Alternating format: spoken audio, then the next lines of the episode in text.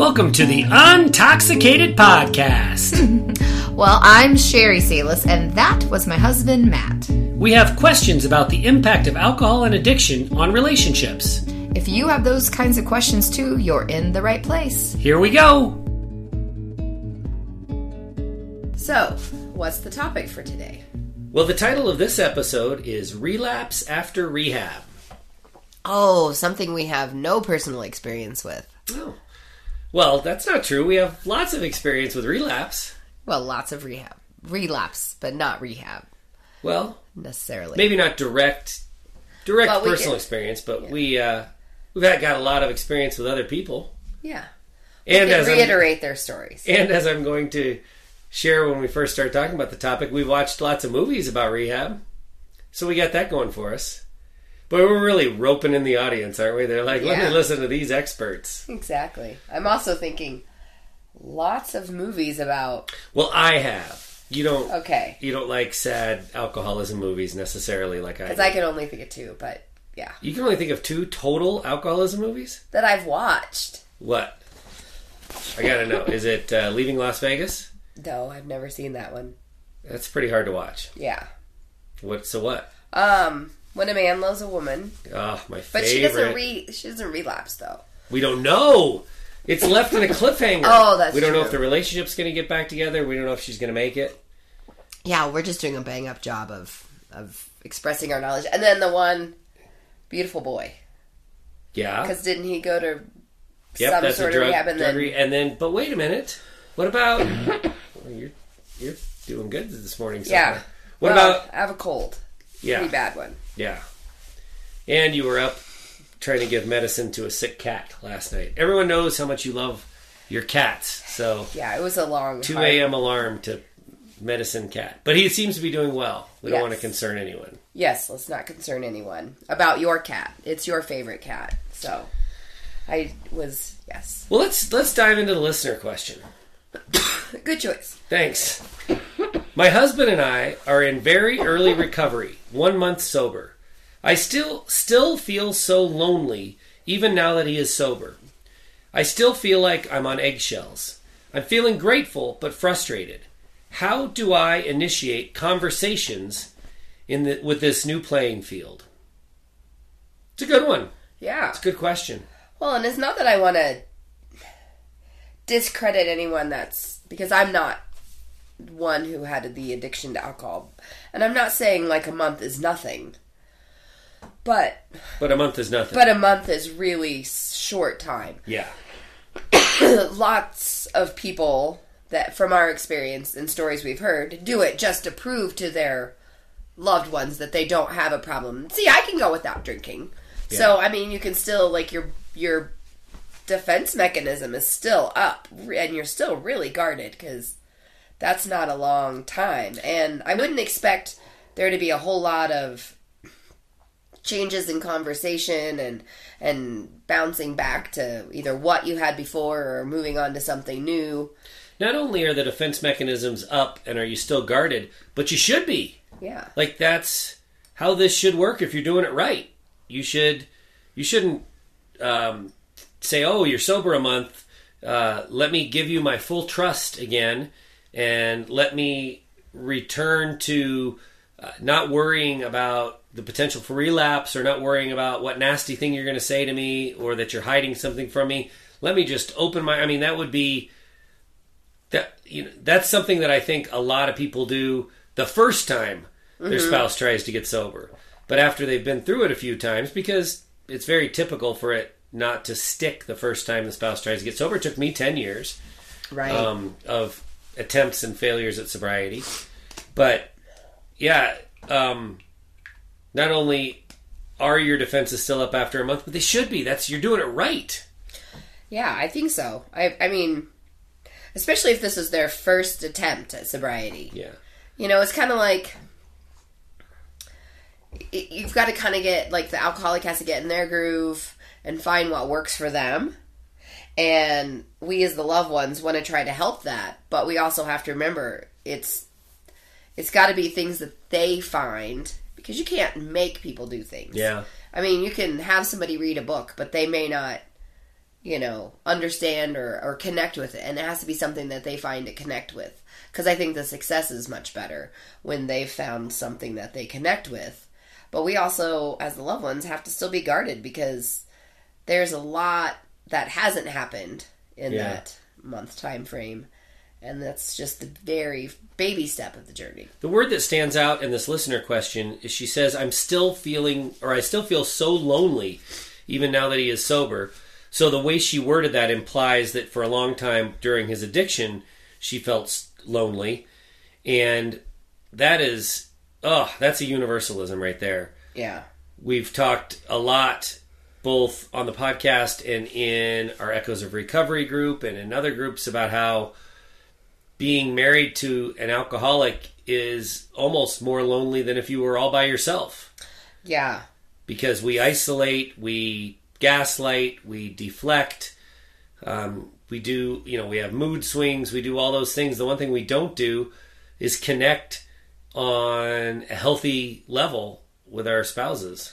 Right. And then as the spouse, we're probably home watching and making sure that things stay okay and that nothing goes wrong while they're drinking. So then we isolate ourselves from our friends because we don't feel safe going out because we worry of Yeah. what's going to happen on the home front. So then you become more isolated as well. But also that early sobriety is very selfish because, you know, really you guys are just kind of you know, the alcoholics are just really trying to do everything they can to hold on to that sobriety.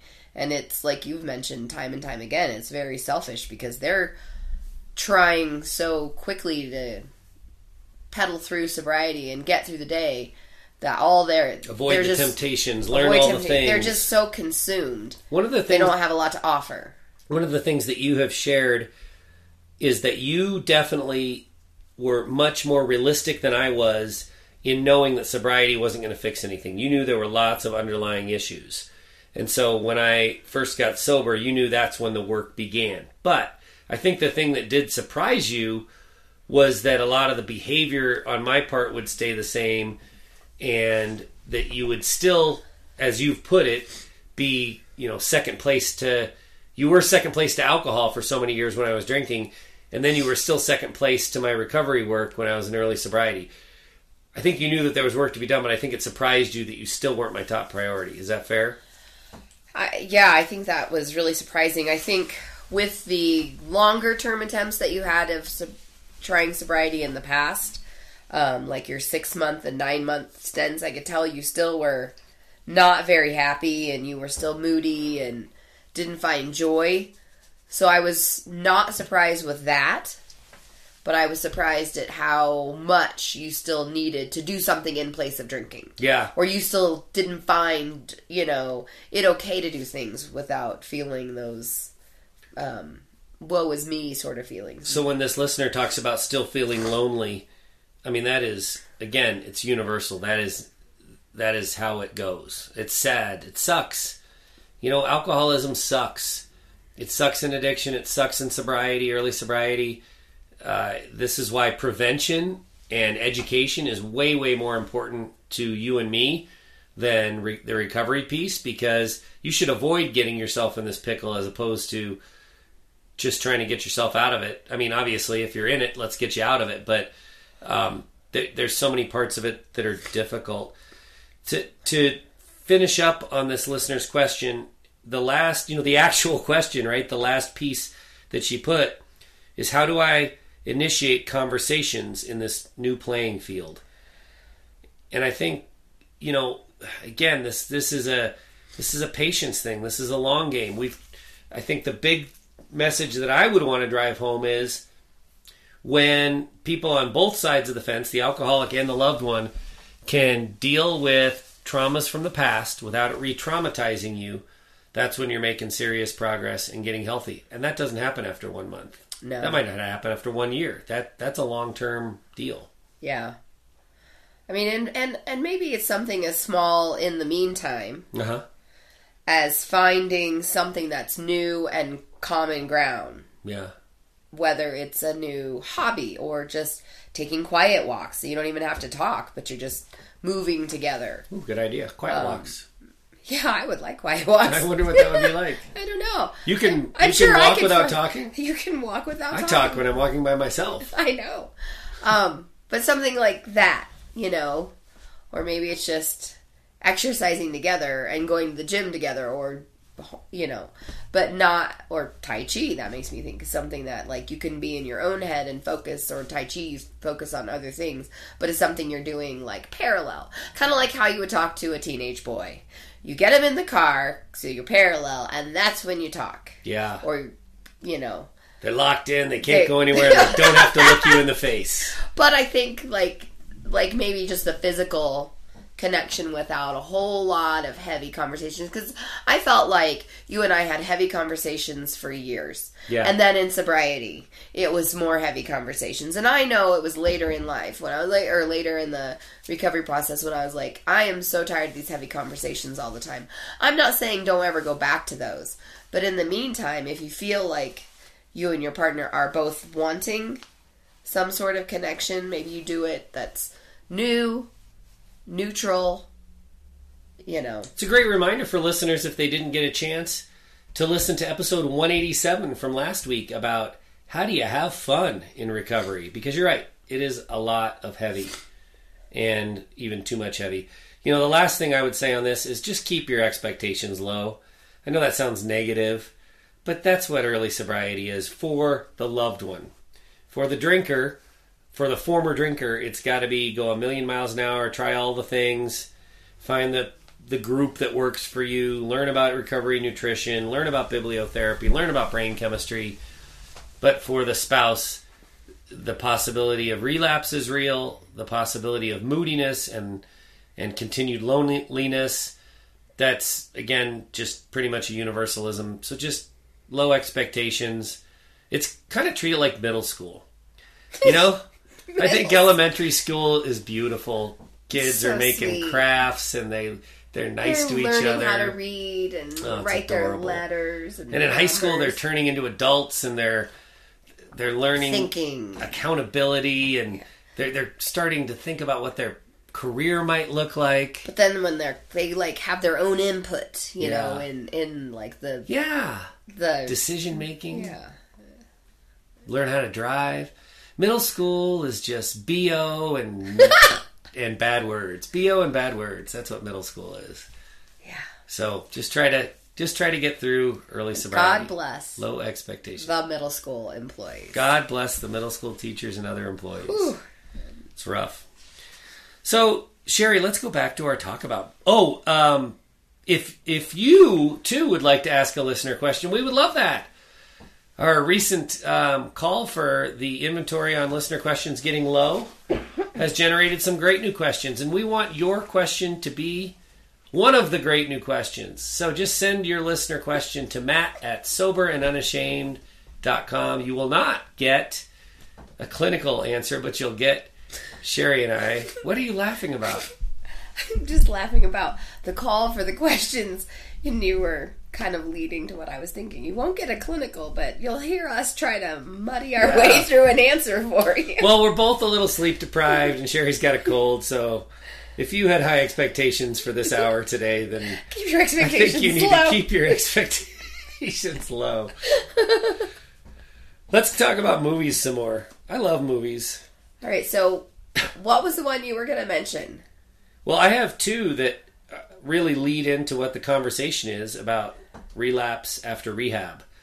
Um, A Star is Born is the other one that I was going to mention beforehand that I know you've Oh. watched and that I love so much and that I want to watch the earlier versions of. Well, I didn't. Heartbreaking, Yeah. really hard to watch. I only watched the newer version once because I said before we watched the one with Bradley Cooper, I wanted to watch the older versions Yeah. and then make it sequential, and then Yeah. we can compare and contrast.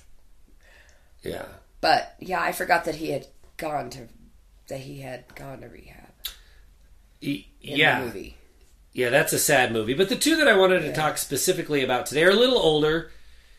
Uh, I don't remember when the Michael Keaton movie what came out. I think it was in the '90s. It's called Clean and Sober. And then the Sandra Bullock movie that I want to reference is called 28 Days, and that was released, I believe, in tw- 2000. And in and the reason I want to talk about both those movies is because the stories kind of blend together in my head, and I don't remember the specifics of either So one. you did no research for this I looked up. like I looked up the at- names and, Okay. and and one of the two dates. I did that. Yeah. So in both of these movies, Michael Keaton's Clean and Sober and Sandra Bullock's Twenty Eight Days, they go to rehab, and they come back from rehab, and the the kind of the the ending point that the movie makes is how real the relapse threat is. So I think in both cases, I know in the Sandra Bullock case, they go very reluctantly into rehab. I can't remember if it's an intervention or not, but they go and they don't want to be there. And then over the course of the month that they're there, they come around and they start learning things and they start interacting with the other people that are there and they form friendships. And then when they come out, like what the movie producers or writer tries to do is show you the, how real the threat of relapse is. And the reason I brought up those two movies is because I always thought, you know, even having watched those movies, even being a recovered alcoholic myself, that the point of the threat is the temptation. Sandra Bullock specifically in 28 Days, she there's a scene toward the end where she goes she gets out of rehab and she goes to meet up with her friends because she misses her friends and she goes to meet up with them in a bar and she decides she can't do it. So I think in the case of that movie, her friends are making no attempt to give her a soft landing. They're like, you know, come meet us in the bar. We're going to get drunk, and you can sit there and drink water. And Give us a ride home. and she she ends up leaving. Um, but you know, I always looked at that when I watched that movie and said, "Oh, she's got shitty friends. She needs to leave those friends. Those friends are a temptation. That bar is a temptation. If she can get away from those friends in that bar, she'll be fine." That was what I thought, and I, you know, I think that's probably the intent of the writer and the director, and I think that's probably what most people think when they watch that movie. But what I want to talk about today is it's not just the things that we're thrust back into after rehab. Now, full disclosure, like you said, I never went to rehab. So but but we know, you know, we know a zillion people at this point who did. And um, I think what people always think, so maybe it's actually better that I didn't because you and I can view this from the outsider's perspective and then talk about how that outsider's perspective is, I think, wrong. Because we think it's just what they're thrust back into that's the threat for relapse. So, same people, same places, same things, all these things that remind you of alcohol. And that is why you might relapse. I think it's what's taken away from you when you leave rehab. And what I mean by that is, you know, everyone thinks in rehab, yeah, you're going to dry out for a little while, so you're going to do the detox thing, you're going to get the physical addiction um, dealt with. But then you're going to learn things. You're going to learn about all the things I just said during the listener question, right? You're going to, if you go to a modern rehab that deals with brain chemistry and and new research, you're going to learn about uh, eating nutritious foods that lead to neurotransmitter regeneration. You're going to learn about the importance of exercise. You're going to learn about the importance of community. You're going to learn about brain chemistry. You're going to learn all these these things. And so, okay, I went to rehab. I was there for 30 days or 28 days or whatever, and now I learned all the stuff, so I am ready to go back out into the world. But just because you learned it, the environment in rehab, is, you're in a bit of a cocoon, right? You can express and discuss your emotions, which for most of us, certainly the males, you've never done that before in your whole life. Yeah. And after, you know, maybe the first week is rough in rehab, but after a while, you you're sitting in these group therapy discussion sessions, and you realize not only is it a safe place to talk about how you're feeling, but everybody else is. So you kind of feel safe and feel vulnerable, and you go there, and you talk about your emotions. You get self care when you're in rehab. You get sleep. You get the the potential for sleep. You have all the things are taken off your plate your family responsibilities your community responsibilities your work responsibilities so you you know it is you know it's not the kind of i don't want to make it sound like a tropical resort although some of the expensive rehabs are but you're getting away from all the hard stuff that you deal with on a daily basis. The life shit. The, shitty life life shit. stu- Yeah. So Getting a vacation from the life shit. Yeah, to work on yourself, which is great, but then there needs to be that the transition stage of like preparedness to go back into life because obviously the lack of coping skills that you had going in led you to probably some alcohol abuse Yeah. disorder, you know, an alcohol use disorder or any other addictive substance Yeah. because those were coping skills. Yeah, absolutely. So I, I know this is a subtle point. It's a nuanced point. It, I think it would be easy to miss the point I'm trying to make. But rehab is not just about the learning and the breaking the physical addiction. It's about finding this safe place to be vulnerable, to deal with your emotions, to rest and take care of yourself. And then when you are thrust back into the world, and I mean, it makes me think of now, this is something I do have experience with, just no memory of, but like a baby coming out of the womb, and you're like, whoa! It was warm and dark in there, and now there's bright lights and it's cold, and what the hell is going on? I think that's a lot of what it's like Yeah. coming out of rehab, but I think most people are too stoic and proud to admit that you know Or- here I I just came back to my family. This is fucking awful. Yeah. How do you admit, how do you say to your wife or your kids, you know, I, I can't handle being around being back here around you. Yeah. Well, and just think about like anybody that has like sensory issues, you know, going from their little safe place in their room or their house or whatever and then going out in the world. Like it's just sensory overload. But um I think part of that like rehab is is also to say you're being opened up to explore the things that caused you to drink and to heal. It doesn't mean when rehab is over you're done. Because that's just opening the door and letting you walk into the foyer to kind of start your sobriety journey. Mm-hmm. And so you have to make sure that you find programs and find outlets when you get there. And I think that that kind of leads to the listener question about being lonely. The people who are seeking full time sobriety are going as fast as they can for, but then hopefully they have communities Whereas there's not a lot of communities out there for the um, families and loved ones and partners of the addicted person. I mean, there's a few, but so then your your partner that's been addicted is wrapped up in their sobriety and their community and their program, and now you're kind of just here in the wings waiting. Well, I can't tell you how many times you know this. We've heard the loved ones say, "Where's my rehab? Where's my 30 days without work, family, community stress? Yeah. Who's going to let me do 30 days of self-care and talking about my feelings?" So, is that the point you're Yeah, yeah. Yeah. I mean, the point I'm making, on, like, I made, I've tried to make several points. So thank you for picking up on one. well, you know, limited limited brain capacity.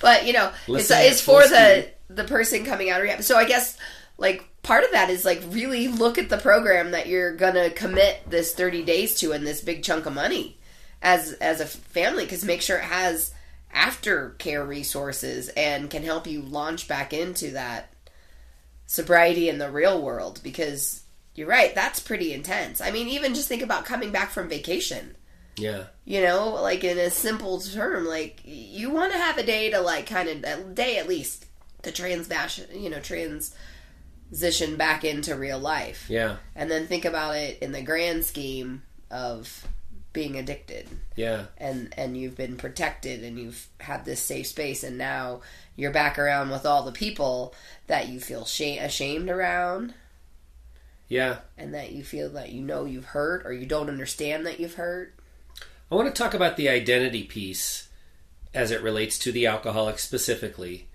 And I want to start this part of the discussion by talking about stress. I recently watched an Amazon Prime documentary called Heal.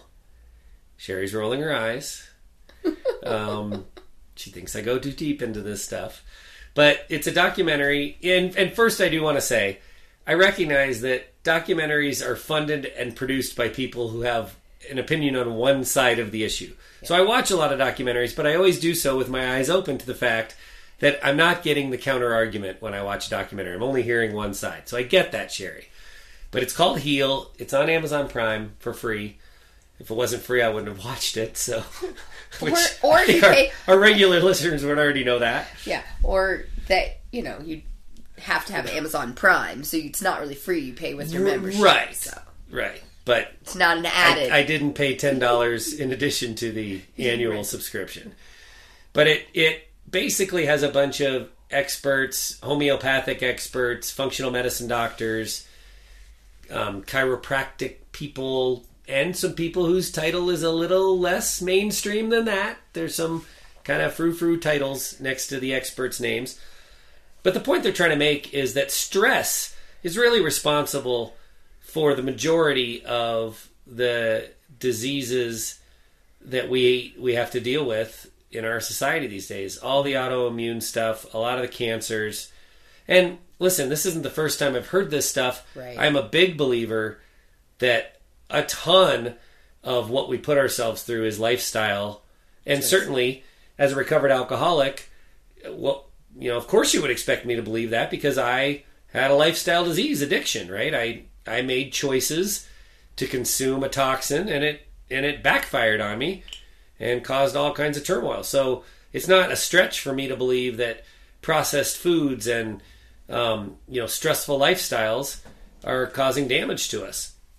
So, but you know, the, I think we're going to see more and more in coming years about the impact of stress.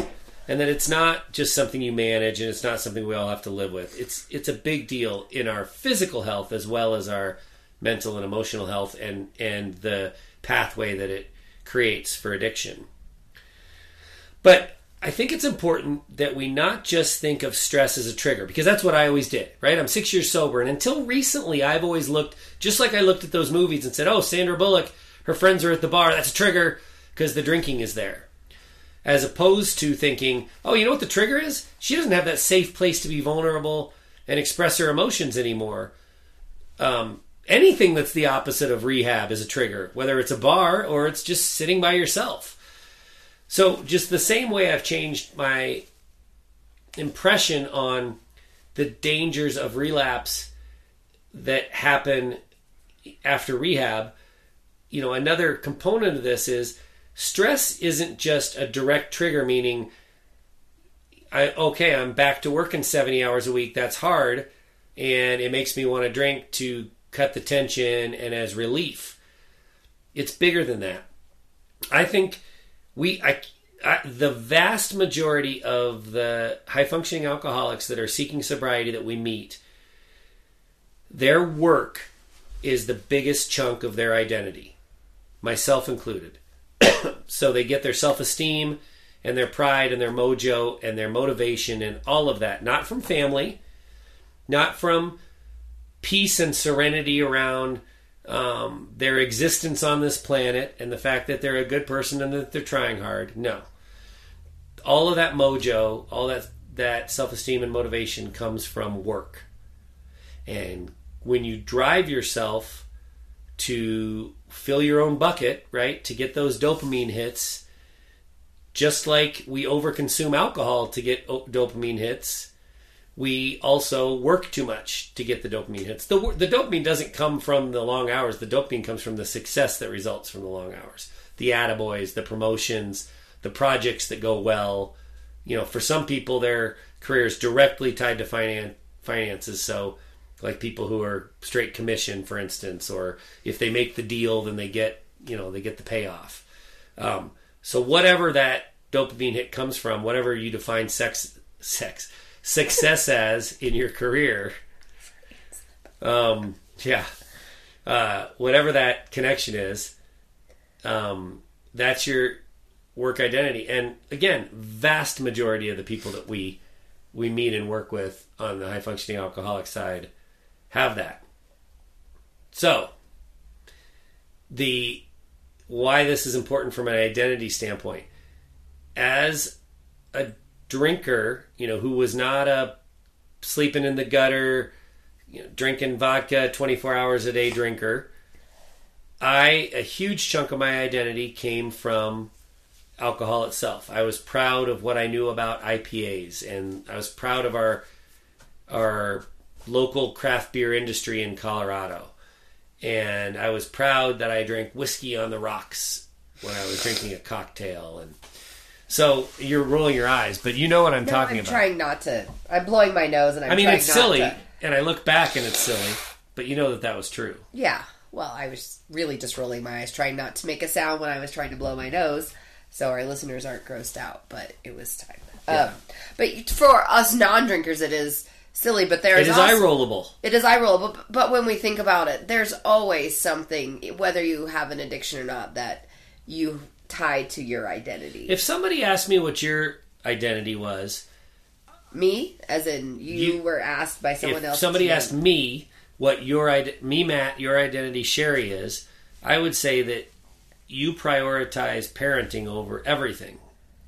Do you does that come through identity wise? If if somebody asked you what do you want to be remembered by, do you want to be remembered as being a good mom? Um, I guess I don't really. I suppose I want our kids to think that I was a good. Yeah. Well, if I mean, it's kind of a self fulfilling prophecy, isn't it? If your kids think you're a good mom, then you are. Yeah. Who, who else's But I opinion mean, matters, but right? if other people like, I guess I don't really, I don't really care what other people are thinking. Maybe in the beginning I was a little more self conscious, and now I think in I'm not as much self conscious about and tied to my identity. So I really just want you and our kids to feel like I'm a good mom. Well, you are. You're the best. But what's really interesting about that is so I talk a lot about the identity piece. I I think it I think it's interesting that perhaps just having an identity at all is stronger in people who um, bec- suffer from addiction. Because we have this thing that we're trying to relate ourselves to and it works sometimes and it doesn't other times and we're driven by it and that creates the need to self-medicate. You i'm not surprised that you said i really don't care what other people think. I care what my kids think. I care what my husband thinks. But you don't the more i think about it you don't have a strong identity piece. You're just being a good human and Yeah, trying to enjoy your life yeah. so I, it I don't probably feel like leads to less need to self-medicate if you don't Yeah, have I know. I was like sitting here piece. while you were talking. I was like, "What am I?"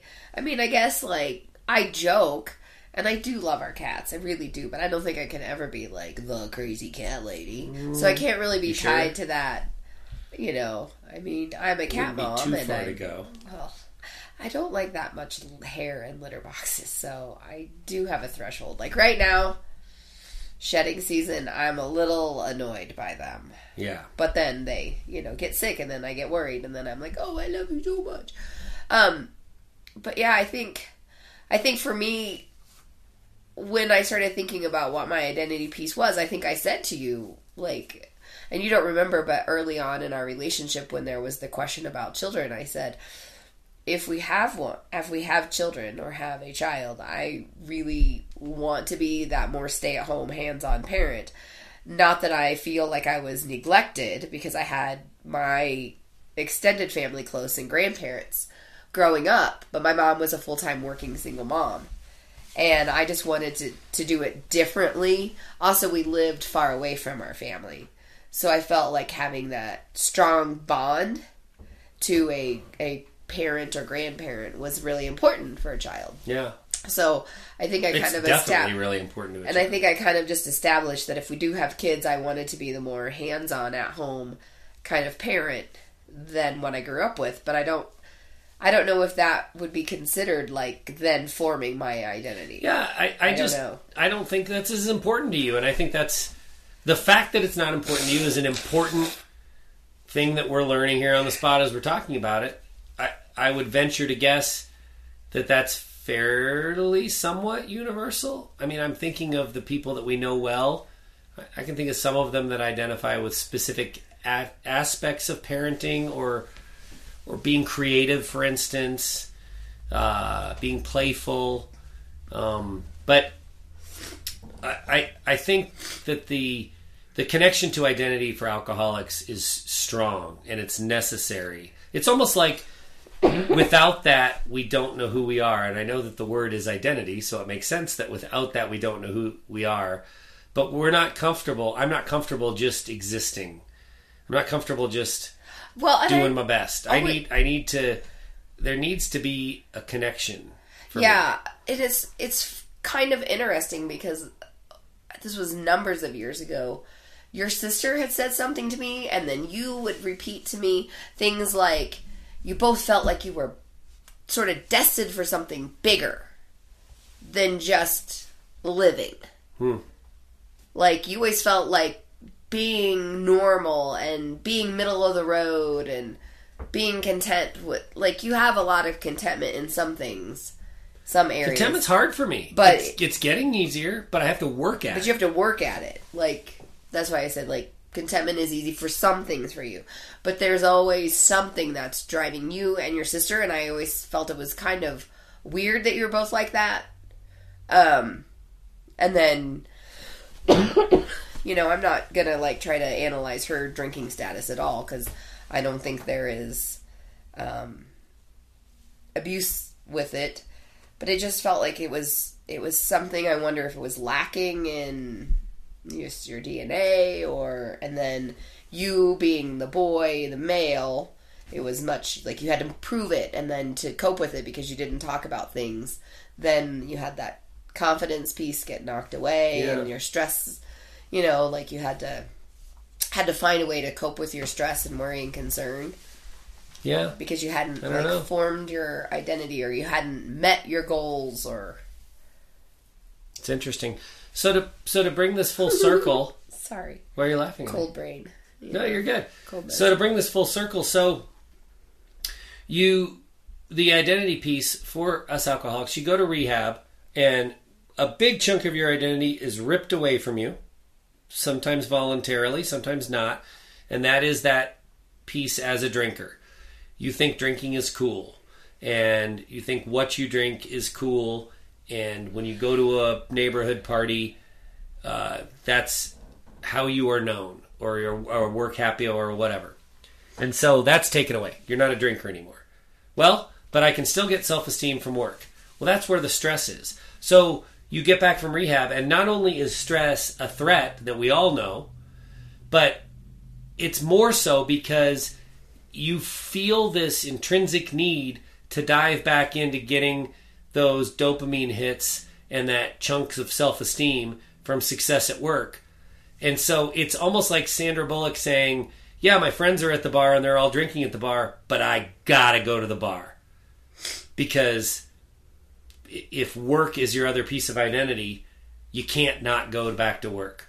Mm-hmm. Does that make sense? yeah So it's more than just, oh, you know, we've got to cushion this person. They're going to come back to reality and they're going to face stress again, and that could be threatening. They have to face the stress again because that's the only piece of their identity that's left. And I'm talking, when I say the vast majority of the people that we interact with on the drinker side have this work self esteem connection, I mean, it's it's a lot. It's not just you know me and a few others. Like I think this is a big, big, big deal. I think the work stress leads to the addiction in many cases, and it threatens relapse because we can't not go back. I'm not saying, I mean, I would never say you should go to rehab and then never work again. I'm not saying that. But I'm saying you're going to, in many cases, you're going to go back with the same, you know, it's going to be the same priority in your life. This is where, this is what I am. This thing that I do is what I am. And so, if you can find a way to break that, I do know people that have transitioned career wise into less stressful things and that, that that's been successful for them in avoiding relapses. So that's good too. But okay, here's here I think is the biggest point when it comes to you go to rehab and you've got this safe place to process your emotions, to be vulnerable and to do self-care. And then you come out and you say, and we've heard it so many times, I learned so much. That was a good experience. I learned all the things. I don't need anything anymore. I'm just going to be on my own. I don't need a group. I don't need a program. Rehab was intense. It was expensive. It cost me a month of work. I'm good. Well, I don't think I, I, if if you're good on the things you learned, like you read stuff every day and you processed it and you took notes and you learned it, great. You can be good on that. But you aren't good from the standpoint that you've still got a safe place to express your emotions and be vulnerable and um, to to work on that self care piece. So you need that. No matter how good your rehab was, no matter how much you learned. Well, and I think that what we've kind of talked about in our, we don't call it necessarily recovery. We've coined the phrase from one of our Echoes member of discovery. Like you need to keep growing and learning Yeah. in your healing journey. I hate the word journey, but healing process. So to just say I'm good and then go back to life, that's why I said like I think it's important to try to f- remind yourself that this was just a door open. You need to find outlets to cope with your life in the real world, whether it be groups or reading or podcasting or th- you know one-on-one therapy or group therapy and Yeah. Yeah, I, I think it's the biggest mistake you can make to say, I'm good after 30 days. there's a finish line and I crossed it. There's because there's never a finish line. There's no finish line for me. I've just transitioned. I don't spend a lot of time thinking about alcohol or talking about alcohol when it comes to my own recovery anymore or my own growth and discovery, as you said. I think about, you know, how can I be a better parent? Um, how can I do a better job of relaxing and and getting away from stress, not dealing with stress, but avoiding it. The more that's why I watch these uh, documentaries about stress and things like that. I I want to fully embrace how much damage stress does to the body because that's what I need to know in order for me to take seriously the idea of getting away from stress. Yeah, and let's not, you know, forget that the person and the loved ones are being stressed by an alcoholic or other addictive substance that their partners or loved ones have. So we are like in a level of stress that fight or flight mode or um yeah so that's just um f- you know we're fully on guard so we also have to learn how to regulate our systems and find things that support our stress level Yeah. Absolutely. Absolutely. It applies to both sides of the street. You know, I want to give my all time favorite movie quote. Do you know what my all time favorite movie quote is, Sheri? Since we've been talking about movies today. You're either growing or you're dying. There ain't no third direction. oh i could have guessed that one From, Big Tommy. Tom, from Tommy Boy. i was going to say that Right or before he dies of a heart attack from stress, probably, right? and, and size and diet i'm sure Yeah. but it was probably his coping But you're either growing or you're dying. There ain't no third direction. And so I I just think it's so important. It, okay, fine. You get to the point where you're not tempted by alcohol when you go to a party. Great. Good for you. I'm I'm happy for you. I'm there with you. Doesn't mean you're done. Got to keep working. Got to keep moving forward. Got to keep growing and got to keep discovery. Another important point about that, I think, and I want to get your perspective.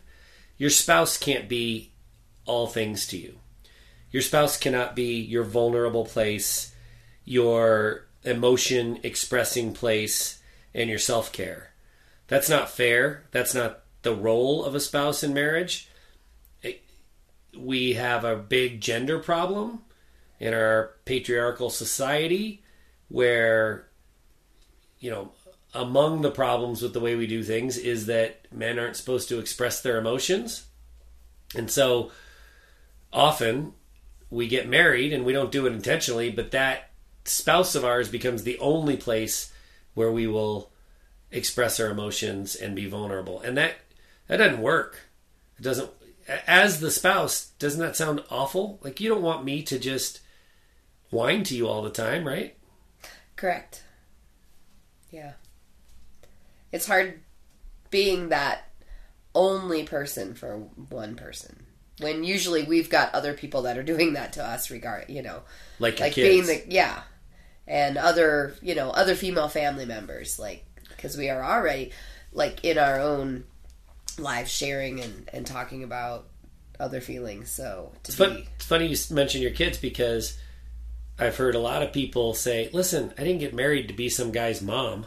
yeah Um, but you know, we I guess we take the things that we used to dump on our mom, and we say, "Oh, we got a new woman in our life." She, I'm not going to talk to any of my buddies about any of this. That would get me castrated.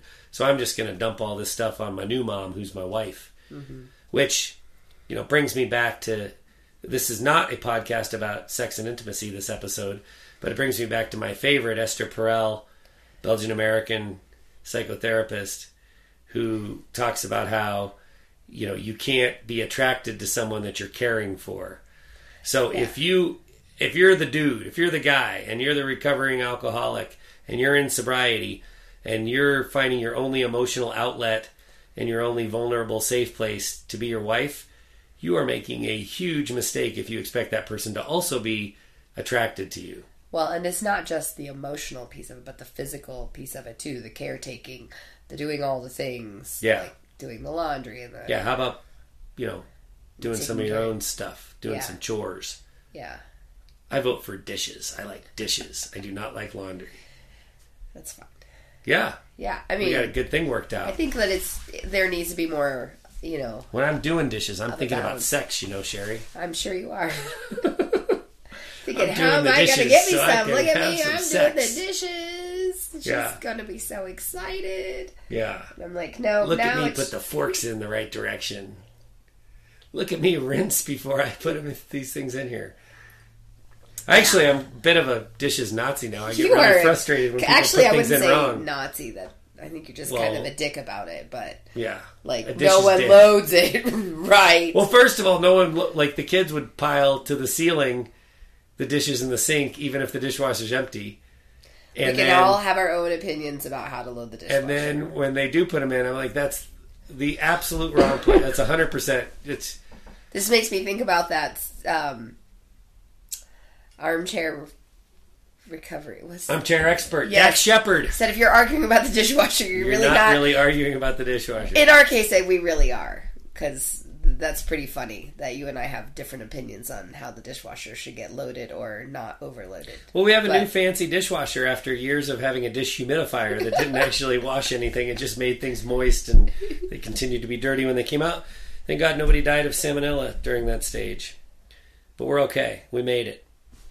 Um, yeah, so gotta find a way to deal with that identity piece and not have the stress be overwhelming. Gotta find a way to continue after rehab with finding that vulnerable place, place to work on your emotions and express your emotions, and um, doing self care. Got to prioritize that, and um, you know that person can't just be your spouse. It does not work that way. Um, yeah, I think I think that's important. You want to go watch a movie about um, addiction and recovery now, Sheri? No thanks. I think Leaving I'll Las take a Vegas? nap. I'll take a, I think I'll take a nap. Take a nap, a little self care. Before you go, we hope you'll consider these three resources. If you love or loved an alcoholic, we offer support and connection in our Echoes of Recovery group. Check us out at echoesofrecovery.org. If you are a high functioning alcoholic seeking methods and connection in early sobriety, we're ready for you at shoutsobriety.org. No matter who you are, there's something for you in our book, Sober Evolution Evolve into Sobriety and Recover Your Alcoholic Marriage. Go to soberevolution.org. For my wife Sheri Salis, I'm Matt Salis. Thanks for listening to the Untoxicated Podcast.